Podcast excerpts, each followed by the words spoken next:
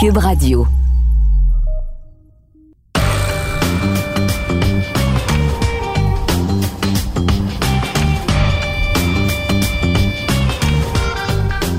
Cette semaine, au balado du champ gauche, on revient sur le repêchage de la NFL, car grâce aux 49ers de San Francisco, les Bears et les Patriots ont obtenu leur quart arrière d'avenir. Et on fait le bilan du premier mois au baseball majeur. Est-ce qu'on est en 2021 ou en 1968?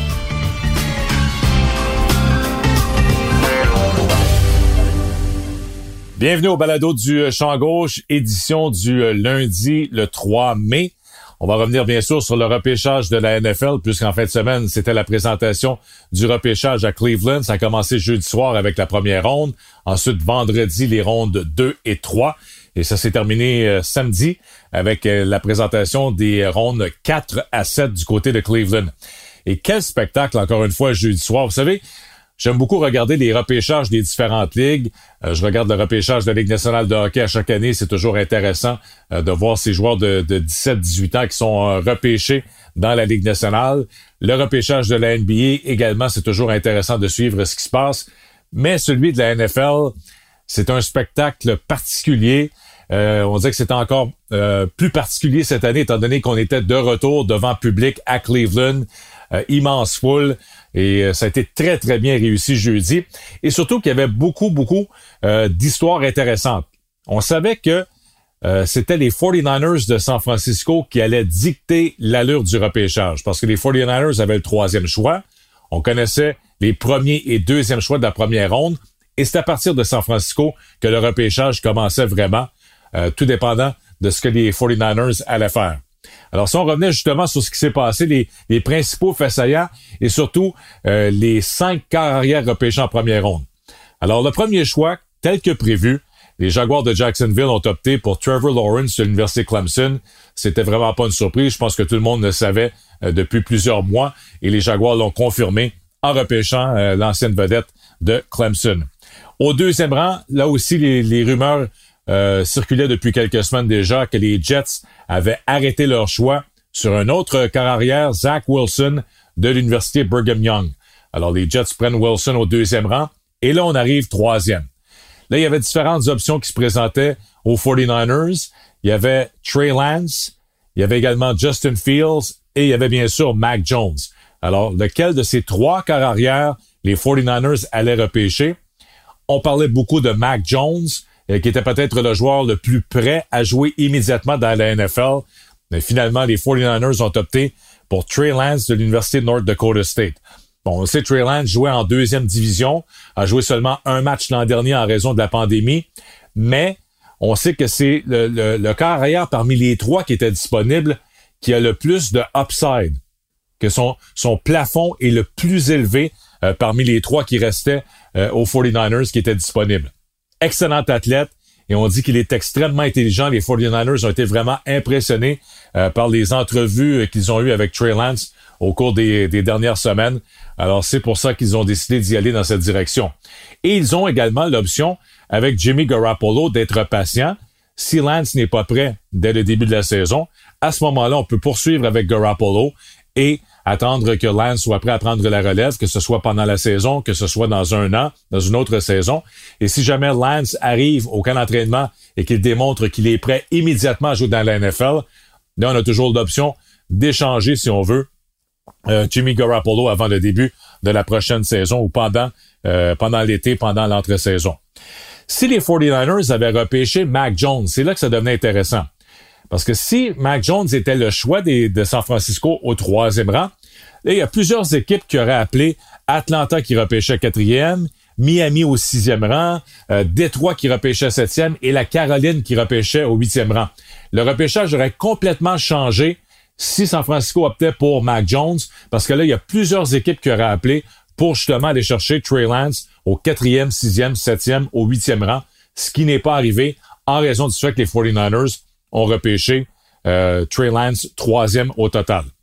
Ensuite, au quatrième rang, on avait les Falcons d'Atlanta. Alors, comme je le mentionnais, les Falcons auraient pu échanger ce choix. Si Lance avait été disponible, je pense que les Falcons auraient eu plusieurs appels, plusieurs offres. Ce n'était pas le cas. et les Falcons ont pris la bonne décision. J'en avais parlé euh, la semaine dernière lors de mon repêchage simulé.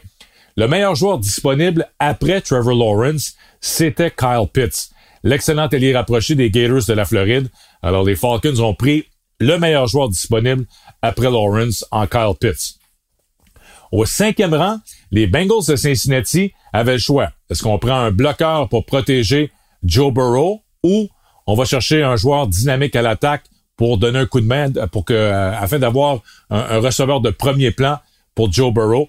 Et c'est ce qu'on a décidé du côté des Bengals en repêchant Jamar Chase de l'Université Louisiana State, qui était bien sûr coéquipier avec Joe Burrow, donc réunion avec Burrow chez les Bengals de Cincinnati, Jamar Chase et Joe Burrow maintenant avec les Bengals. Au sixième rang, là aussi, on a une réunion. Jalen Waddle de l'Université de l'Alabama, qui a été repêché par les Dolphins, donc réunion avec le carrière Tua Tonga Vailoa. Alors, ce serait intéressant de voir cette combinaison maintenant de Waddle et de Tua avec les Dolphins. Et au dixième rang, là aussi, on a une réunion. Les euh, Eagles de Philadelphie ont complété une transaction avec les Cowboys de Dallas pour se retrouver dixième afin de repêcher Devontae Smith, lui aussi de l'Université de l'Alabama, et il est donc réuni avec son ancien euh, quart arrière Jalen Hurts euh, du côté de euh, l'Alabama. Alors les deux maintenant sont coéquipiers avec les Eagles de Philadelphie. On se retrouve au 11e rang. Et là, c'est la grosse transaction de cette première ronde. Les Bears de Chicago qui passent du 20e au 11e rang afin de repêcher Justin Fields, le quart arrière de l'Université Ohio State. Donc, les Bears obtiennent le choix des Giants de New York.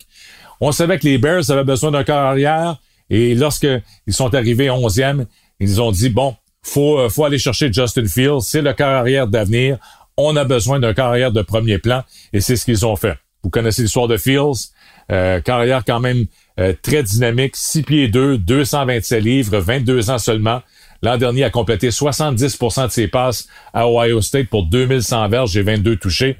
Est-ce qu'il va maintenant déloger Andy Dalton dès le début de la saison? Je pense qu'on va lui donner toutes les chances. On veut que Phil soit le carrière partant dès le début de la saison. Euh, on avait signé Andy Dalton, un vétéran, comme police d'assurance, mais on avait parlé avec les Seahawks. On était intéressé de compléter une transaction pour Russell Wilson. Finalement, les Seahawks ne voulaient plus échanger Russell Wilson. Alors les Bears ont dit, faut aller chercher un quart arrière, et ils l'ont fait en obtenant Justin Fields de l'Université Ohio State. Ensuite, 12e, 13e, 14e, c'était Dallas, les Chargers de Los Angeles et les Jets de New York. Alors au 12e rang, les euh, Cowboys ont Dak Prescott. Au 13e rang, les Chargers ont déjà un quart en Justin Herbert. Et au 14e rang, les Jets venaient de repêcher Zach Wilson, deuxième au total. Donc, il n'y avait aucune chance que ces trois équipes repêchent un carrière. Alors, qu'est-ce que ça donne? Ça donne que soudainement, euh, le cinquième carrière disponible en première ronde de Mac Jones de l'Université de l'Alabama a glissé et est arrivé où? Ah oui, est arrivé aux Patriotes de la Nouvelle-Angleterre et à Bill Belichick. Alors, ça a été euh, vraiment... Euh, on n'a pas eu besoin de compléter de transaction. Bill Belichick n'a pas eu besoin euh, de paniquer, de monter dans le repêchage, de sacrifier des, des, des, euh, choix repêchage au cours des prochaines années pour aller chercher euh, son carrière septième, huitième ou neuvième au total. Il, est resté très patient, comme un bon joueur de, poker. Et Mac Jones est arrivé 15e au Patriotes de la Nouvelle-Angleterre. Bon, il y en a qui disent, est-ce que ce sera le prochain Tom Brady? Moi, je dis non. Euh, faut faire attention avant de déjà mettre cette pression sur Mac Jones. Mais moi, je vois beaucoup, à chaque fois, je vois des, des, des faits saillants des images, des matchs de Mac Jones, et avec son numéro 10, avec son physique, il me, il me rappelle beaucoup Eli Manning des euh, Giants de New York. Un petit peu le même style qu'Eli Manning. Souvenez-vous, Eli, c'était rien de spectaculaire, c'était pas le plus grand athlète, c'était pas un, un carrière qui courait beaucoup non plus, qui se déplaçait euh, très bien à l'extérieur de sa zone de protection, mais a été très efficace. Évidemment, gagné deux Super Bowls avec les Patriots, euh, contre les Patriots, pardon, avec les Giants. Alors, c'est un petit peu le même style que je vois. Si jamais euh, Mac Jones a une carrière à la Eli Manning, je pense que les Patriots auront réussi un excellent coup en repêchant Jones 15e au total. Donc, 1, 2, 3, ça a été des, euh, ça a été des carrières cette année en première ronde. On se demandait est-ce qu'il y en aurait quatre de suite? Ça n'a pas été le cas. On disait peut-être 5 dans le top 8 ou le top 10. Finalement, ça a été cinq carrières repêchées dans le top 15. Mais ce qui est intéressant cette année, c'est que les cinq équipes qui avaient été identifiées, les cinq équipes ont eu le carrière qu'ils désiraient, c'est-à-dire Jacksonville, les Jets et les 49ers avaient besoin d'un carrière. On savait que les Bears avaient besoin d'un carrière et on savait que les Patriots également avaient besoin d'un quart, d'un nouveau quart partant. Donc, les cinq équipes qui avaient besoin d'un quart en première ronde cette année euh, l'ont obtenu. Et on peut dire merci aux 49ers de San Francisco, puisque en repêchant Trey Lance troisième au total, ça a permis justement aux Bears d'aller chercher euh, Justin Fields avec le onzième choix repêchage, et ça a permis à Mac Jones de se retrouver 15e au total aux Patriotes de la Nouvelle-Angleterre. Je vais revenir maintenant sur les autres euh, arrière qui ont été repêchés au cours de la fin de semaine. Il y en a eu un en deuxième ronde, deux en troisième et un au quatrième tour. Donc, pour un grand total de neuf quarts arrière repêchés par les équipes de la NFL au cours du week-end. En deuxième ronde, à la toute fin, avec le 64e choix au total, le dernier choix du deuxième tour, les Buccaneers de Tampa Bay ont sélectionné Kyle Trask, le quart de l'Université de la Floride. Alors, Kyle Trask, c'est un physique quand même assez impressionnant. C'est 6 pieds 5, 236 livres, a eu toute une saison avec les Gators l'an dernier, complétant 69% de ses passes pour 4283 verges, 43 passes de toucher et 8 interceptions. Alors, il est euh, vraiment devenu un, un, espoir de, on peut dire, de premier plan avec sa dernière saison universitaire. Et là, il arrive dans une situation idéale. On sait que les Buccaneers, ce sont les champions en titre du Super Bowl. Ils ont Tom Brady pour encore au moins deux saisons, j'ai l'impression, au moins une autre. Et euh, la façon qu'il joue, je pense que Brady euh, va jouer encore deux autres saisons à un très haut niveau. Donc, ça permet à Bruce Arians, ça permet à Byron Leftwich, le coordonnateur à l'attaque, de travailler avec euh, Kyle Trask, avec Brady également. Alors, de prendre de l'expérience, d'avoir un petit peu de temps de jeu lors des matchs qui seront disputés avant le début de la saison, les matchs préparatoires. Alors, j'ai hâte de voir ce que ça va donner, mais je pense que c'est un bon pari euh, de la part des Buccaneers avec euh, Kyle Trask, le dernier choix de la deuxième ronde. Ensuite, euh, quelques rangs plus tard, au 66e rang, en troisième ronde, au début de la troisième ronde, les Vikings du Minnesota ont repêché le quart Kellen Mond de l'Université Texas A&M. Alors, j'en ai parlé la semaine dernière. Selon moi, c'était le meilleur quart à guerre disponible après euh, les cinq de la première ronde, après le groupe de cinq qu'on connaît bien euh, depuis un bout de temps.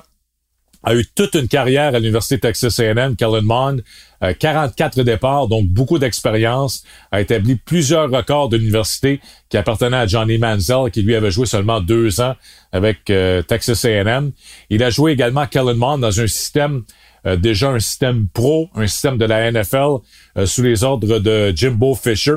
Alors, je pense que ça aussi, c'est, une très bonne acquisition de la part des Vikings du Minnesota. On a Kirk Cousins. On sait que Cousins fait beaucoup d'argent. Il est encore sous contrat pour quelques années. Mais là, au moins, on a peut-être le quart d'avenir qu'on peut développer là aussi en Kellen. Alors, c'est vraiment, selon moi, euh, un nom à surveiller. C'était, je pense, euh, le meilleur carrière disponible. Alors, les Vikings ont peut-être trouvé le successeur à Kirk Cousins en Kellen Mond qu'ils ont repêché en troisième ronde. Et immédiatement après Kellen Mond aux Vikings, les Texans de Houston, avec le 67e choix au total, ont sélectionné Davis Mills de l'Université Stanford. Alors ça, c'était un petit peu surprenant. Pourquoi? Parce que c'était le premier choix des Texans. Ils n'avaient pas de choix en première ronde, ils n'avaient pas de choix au deuxième tour. Et là, avec leur premier choix, ils décident d'y aller avec un carrière qui lui aussi, c'est un carrière qu'on doit développer, qui a un petit peu de travail à faire en Davis Mills, qui a été blessé sérieusement également avant sa, carrière universitaire. Alors, ça nous démontre que les Texans, je pense, sont un petit peu inquiets avec le dossier de Deshaun Watson.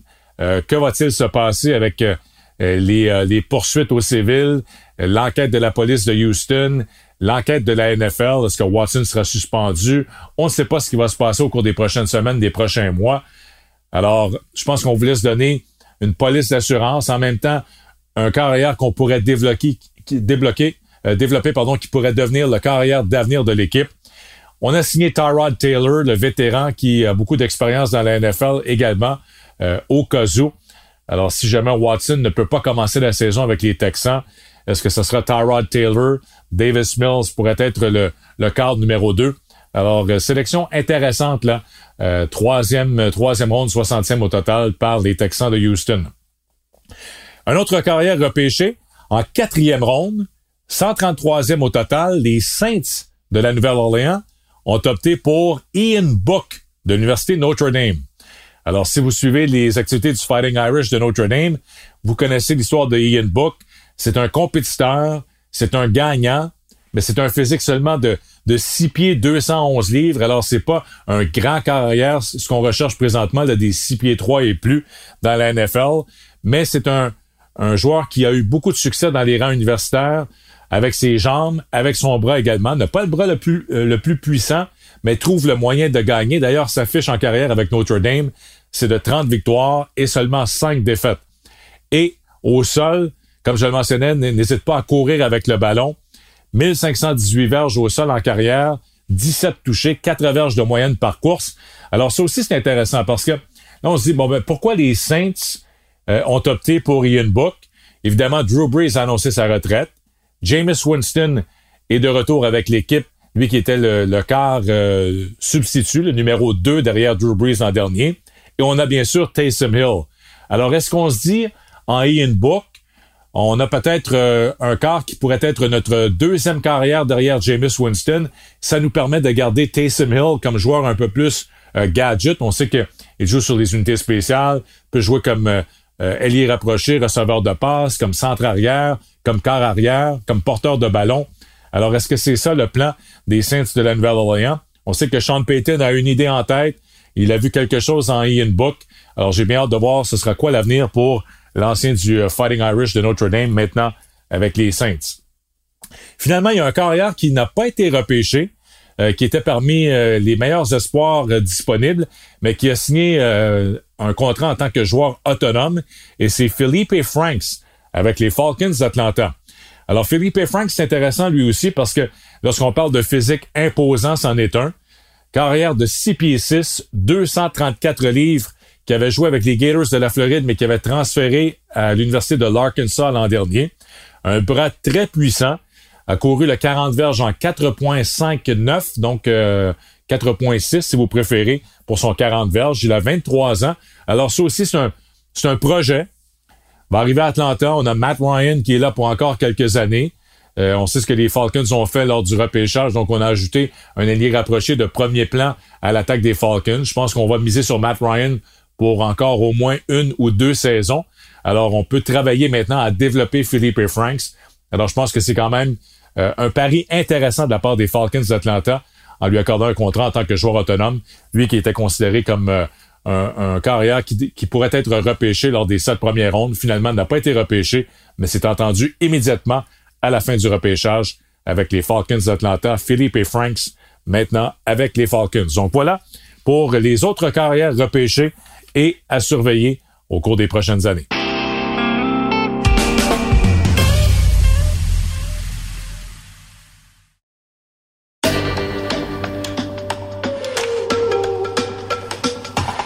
Alors, lorsqu'on analyse la première ronde du repêchage de la NFL, on s'aperçoit que la tendance vers l'attaque se poursuit. Il y a 18 des 27 premiers choix qui sont des joueurs offensifs. On a repêché 5 quarts arrière, cinq receveurs éloignés, deux demi à l'attaque, un ailier rapproché et cinq joueurs de ligne offensive. Alors quand même assez intéressant. On voit que la tendance est toujours là du côté de la NFL. On, met, on mise beaucoup sur l'attaque, euh, même si euh, certains vont dire les Buccaneers ont gagné le Super Bowl en raison de leur défensive, mais on continue de, dépenser, de mettre beaucoup d'énergie euh, du côté de l'attaque. Il y a aussi le fait que dans les rangs universitaires, le style de jeu euh, est de plus en plus euh, similaire à ce qu'on voit dans la NFL. Donc la transition pour les joueurs offensifs des rangs universitaires à la NFL euh, se fait de façon beaucoup plus facile. il y a moins de périodes d'adaptation et les joueurs ont un impact immédiat dans la NFL. Donc, c'est la tendance qu'on observe depuis quelques années déjà et ça s'est poursuivi avec le repêchage de 2021. Alors maintenant, qui sont les trois meilleurs choix au repêchage en première ronde, à part, bien sûr, les cinq carrières? Alors évidemment, je vais miser sur l'attaque parce que je viens de parler de, l'offensive. Selon moi, Carl Pitts au quatrième rang par les Falcons d'Atlanta. Les Falcons ont réussi un coup de circuit. On ajoute Kyle Pitts à une équipe qui a déjà Julio Jones, Calvin Ridley et Russell Gage comme euh, receveur éloigné. Aiden Hurst, qui euh, l'an dernier avait été acquis des Ravens de Baltimore en tant que joueur autonome, euh, l'ailier rapproché. Donc là, on a Hurst et Pitts comme alliés rapprochés, trois receveurs éloignés de premier plan. Alors Matt Ryan va s'amuser lorsqu'on arrive surtout là près de la zone des buts, aura plusieurs options à sa disposition. On doit toutefois améliorer le jeu au sol chez les Falcons. Malgré l'arrivée de Mike Davis des Panthers de la Caroline, je pense que faut améliorer euh, la position de porteur de ballon chez les Falcons d'Atlanta. Au 24e rang, il y a beaucoup de fans des Steelers de Pittsburgh au Québec qui écoutent probablement euh, le balado. Très, très bonne acquisition, celle de Najee Harris, l'excellent porteur de ballon de l'Alabama, champion national de la NCAA l'an dernier. C'est un porteur de ballon complet, super intelligent, euh, 6 pieds 1 pouce, 232 livres. Et ça, c'est vraiment un porteur de ballon qui peut demeurer sur le terrain. De plus en plus, on voit maintenant les demi à qui sont là en premier essai, deuxième essai, troisième essai, on amène quelqu'un d'autre qui est meilleur en protection, qui est meilleur comme receveur de passe. Mais lui, Najee Harris, peut demeurer sur le terrain pour les trois essais. L'an dernier, c'est 1900 verges au total comme porteur avec euh, l'Alabama. Il a capté 43 passes et il a totalisé 30 touchés comme porteur et comme receveur. Alors, je pense que Najee Harris, ça a été vraiment euh, tout un, coup réussi par les Steelers de Pittsburgh. Et là, regardez dans la zone payante ce que ça va donner. Parce qu'en deuxième ronde, les Steelers ont repêché 55e au total l'ailier rapproché Pat Fryermuth de l'Université Penn State. Elle est rapprochée de 6 pieds 5, 251 livres, qui est un très bon bloqueur et qui est un bon receveur dans la zone payante. Alors là, regardez soudainement pour euh, Big Ben, lorsqu'on va arriver dans la zone payante chez les Steelers, Juju Smith de Schuster, Chase Claypool qui a été excellent l'an dernier, le receveur canadien à sa saison recrue, Eric Ebron, l'allié rapproché, l'ancien des Lions de Détroit, qui a été une belle euh, surprise pour les Steelers l'an dernier. Et là, on ajoute euh, Fryermuth comme allié rapproché, bloqueur et option de passe dans la zone payante. Et Najee Harris, qui peut soit courir avec le ballon ou sortir euh, dans les flancs et donner une option de passe à Ben Roethlisberger. Alors, je serais pas surpris de voir les Steelers comme une des meilleures formations cette saison dans la zone payante dans la NFL avec l'arrivée de Najee Harris et avec Fryermuth comme allié rapproché à surveiller l'attaque des Steelers encore une fois. Et mon troisième choix en, première ronde, qui selon moi a été vraiment une belle réussite, c'est du côté des Chargers. 13e au total, on a vraiment opté pour le meilleur joueur disponible et c'était le bloqueur à gauche, Rashawn Slater de l'Université Northwestern. On veut protéger notre jeune carrière Justin euh, Herbert qui a été excellent l'an dernier, a été une très belle surprise lorsqu'il est arrivé euh, comme quart partant, peut-être plus tôt que prévu en raison d'incidents avec Tyrod Taylor qui euh, était blessé, qu'on avait subi, souvenez-vous, une blessure euh, une injection qui avait perforé son poumon avant le match. Ça avait forcé Justin Herbert à être quart partant. Et par la suite, Herbert a été une très belle surprise au poste de quart pour les Chargers. Donc, on a vraiment notre quart d'avenir. Donc, faut le protéger. On va chercher Rashawn Slater comme bloqueur à gauche, qui était le deuxième meilleur joueur de ligne à l'attaque disponible en première ronde. On a déjà Brian Bulaga qui est là comme bloqueur à droite, l'ancien des Packers de Green Bay. Et on a ajouté sur le marché des joueurs autonomes euh, Corey Lindsley au centre, un contrat de 5 ans, 62,5 millions en tant que joueur autonome avec les euh, Chargers. Alors lui aussi est avec les Packers de Green Bay. Donc, on a un bloqueur à gauche en Slater. On a notre joueur de centre de premier plan en Lindsley. On a notre bloqueur à droite en Brian Bulaga. Alors, on va protéger maintenant notre investissement, Justin Herbert chez les Chargers. Donc, selon moi, ce sont les trois meilleurs euh, choix de première ronde euh, au cours du, du, repêchage, à part, bien sûr, les cinq quarts arrière repêchés. Et je termine avec un petit mot sur nos joueurs québécois. Félicitations encore une fois. Euh, Benjamin Saint-Just, le demi de coin de l'Université du Minnesota, l'ancien du Cégep du Vieux-Montréal, repêché par Washington, 74e au total. Ça va dans une, une équipe qui a déjà une très bonne défensive. Euh, Ron Rivera, c'est un excellent entraîneur-chef pour euh, les joueurs défensifs. Alors, je pense que c'est une très bonne nouvelle pour Benjamin Saint-Just maintenant avec Washington. Et ensuite, comme joueur autonome, Pierre-Olivier Lestage, le garde des Carabins de l'Université de Montréal, qui s'est entendu avec les Seahawks de Seattle en tant que joueur autonome. Il y a Bruno Labelle, un ailier rapproché de 6 pieds 4, 248 livres, qui jouait pour les Bearcats de l'Université de Cincinnati, qui lui s'est entendu avec euh, l'Arizona en tant que joueur autonome, avec les Cards de l'Arizona. Alors, félicitations à nos trois Québécois, Benjamin Saint-Just, Pierre-Olivier Lestage, Bruno Labelle, des nouveaux membres maintenant de la NFL. Je termine le balado cette semaine en parlant un petit peu de baseball majeur, puisqu'on a déjà complété le premier mois de la saison. On est au début du mois de mai. Lorsque je regarde le, classement présentement des, six divisions, euh, il y a seulement vraiment deux grandes surprises. Et c'est du côté de la section Est de la Ligue américaine. Les Red Sox de Boston à 17 victoires, 12 défaites. Euh, j'avais choisi les Yankees pour terminer au premier rang, les Rays et les Blue Jays euh, comme meilleur deuxième dans cette course à finir pour le meilleur deuxième. Mais les Red Sox surprennent. je pensais que les Red Sox allaient terminer quatrième devant les Orioles de Baltimore, mais là, ils sont euh, bons premiers présentement. Est-ce que c'est seulement le retour d'Alex Cora comme gérant, euh, lui qui avait été suspendu l'an dernier euh, par le baseball majeur. Il est de retour maintenant à la barre de l'équipe. Est-ce qu'on peut expliquer les succès des Red Sox seulement par le retour de Cora? Je ne pense pas. Mais il y a un joueur vraiment qui connaît tout un début de saison chez les Red Sox, et c'est JD Martinez. L'an dernier, dans la saison écourtée, Martinez, en 54 matchs, avait frappé pour 213, 7 circuits, 27 points produits. Là, après 27 matchs cette année, il frappe pour 347 et il domine le baseball majeur pour les circuits avec 9, les points produits avec 26 et 72 son total de buts, également un sommet dans le baseball majeur. Donc, il a déjà plus de circuits et il est à un point produit de ce qu'il avait fait l'an dernier, et ça seulement en 27 matchs. Alors, une des grandes raisons des succès des Red Sox, le rendement de J.D. Martinez. Est-ce que ça va se poursuivre? On le verra. Mais Boston, euh, présentement devant les Blue Jays et les Yankees au sommet de la section Est de la Ligue américaine. Les Blue Jays vont très bien également, euh, avec une fiche de 14 victoires, 12 défaites. Très encourageant ce qui se passe du côté de Toronto. Lorsque l'équipe sera en santé, on a vu le retour de Teoscar Hernandez.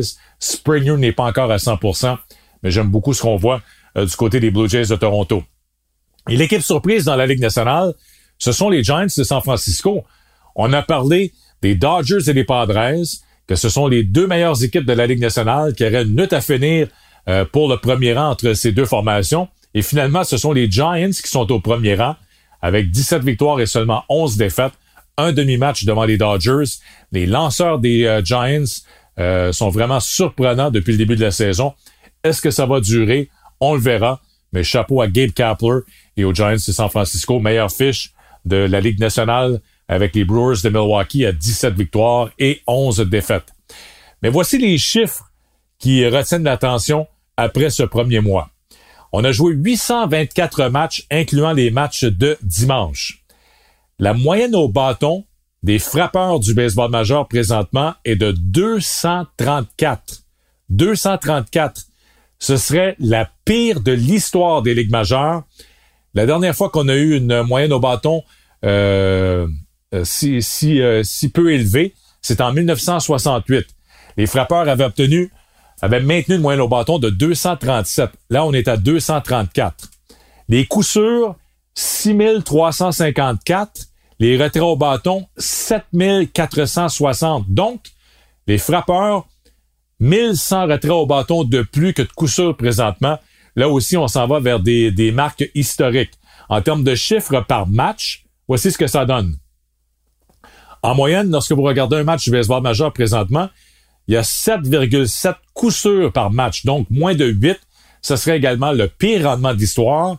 Et les retraits au bâton sont à 9,05 par match. Ça aussi, ce serait la pire marque de l'histoire. Donc, 7,7 coups sûrs par match et 9,05 retraits au bâton par rencontre. Les lanceurs dominent outrageusement depuis le début de la saison. Il y a des frappeurs qui connaissent de très bonnes saisons, qui ont quand même de bonnes statistiques, mais lorsqu'on regarde au total, c'est une domination de la part des lanceurs. Alors, je parlais que la moyenne au bâton de 234, c'était la pire de l'histoire, la pire depuis 1968. Vous connaissez l'histoire? 1968, on avait dit que c'était l'année du lanceur au baseball majeur. Bob Gibson, avec les Cards de Saint-Louis, avait terminé avec une moyenne de points mérités, écoutez bien, de 1,12 pendant toute la saison. Moyenne de points mérités de 1,12 et il y avait sept lanceurs avec des moyennes de points mérités inférieures à 2 à la fin de la saison.